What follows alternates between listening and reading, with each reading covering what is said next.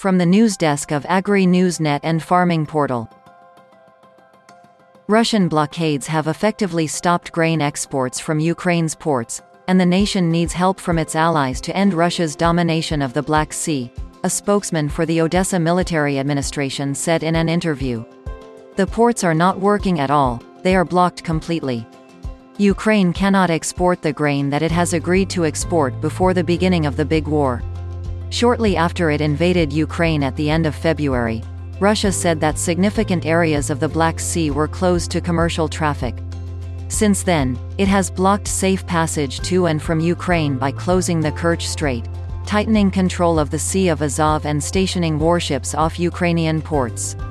It also has set sea mines in the Black Sea and repeatedly has bombed infrastructure at the ports.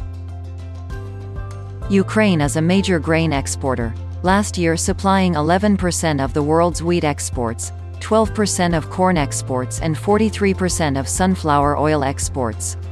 With Ukrainian grain unable to move like normal, the United Nations has warned of a global food crisis. Ports in Ukraine are partially damaged or destroyed, but those that are in partial working condition still cannot be used because of the blockade. One of the biggest grain terminals, Nika-Tera, in Mykolaiv, was destroyed just a few days ago. That terminal had capacity to store up to 500,000 tons of grain at a time and is equipped with three bulk loading machines.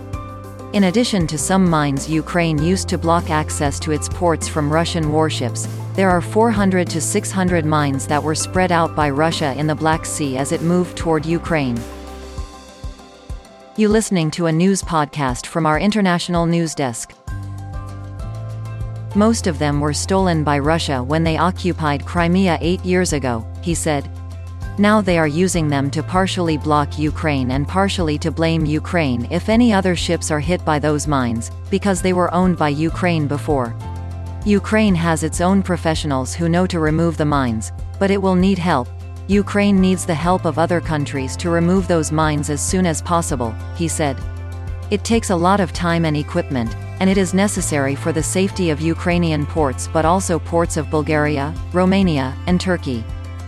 Dot. Ukraine has found alternatives to move grain using a combination of railroad, truck and partially river. Still, the pace is much slower than typical. In May, monthly exports typically average 3 million tons but only reached 1.5 million tons this year moving grain by rail and truck presents some challenges, including limited trucking capacity and the need to reconfigure railcars at the border to fit a narrower gauge used in other countries. Unblocking of the Odessa port is the most important thing to reinvigorate exports. The backlog of Ukrainian grain will likely grow with harvest. It is unsafe to work on the fields in many regions of Ukraine. Farmers do the best to collect all the harvest that is possible.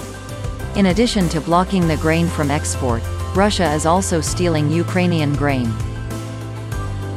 On Monday, they received reports that Russia had stolen 11 railcars full of grain from a port and shipped it to Crimea. Since the early stages of the war, Russia has stolen grain from the occupied parts of southern and eastern Ukraine. Only our intelligence can see their actions but there's no real connection between occupied territories and Ukraine. Ukraine said the domination of the Russian fleet in the Black Sea needs to end and Ukraine needs weapons. It needs to be, end, the blockage using an international partnership of NATO countries who can guarantee the safety of civil operations there. Ukraine are an iron nation they are still fighting, and have a lot of work to do to win this war. This was a podcast from the news desk of Agri Newsnet and Farming Portal.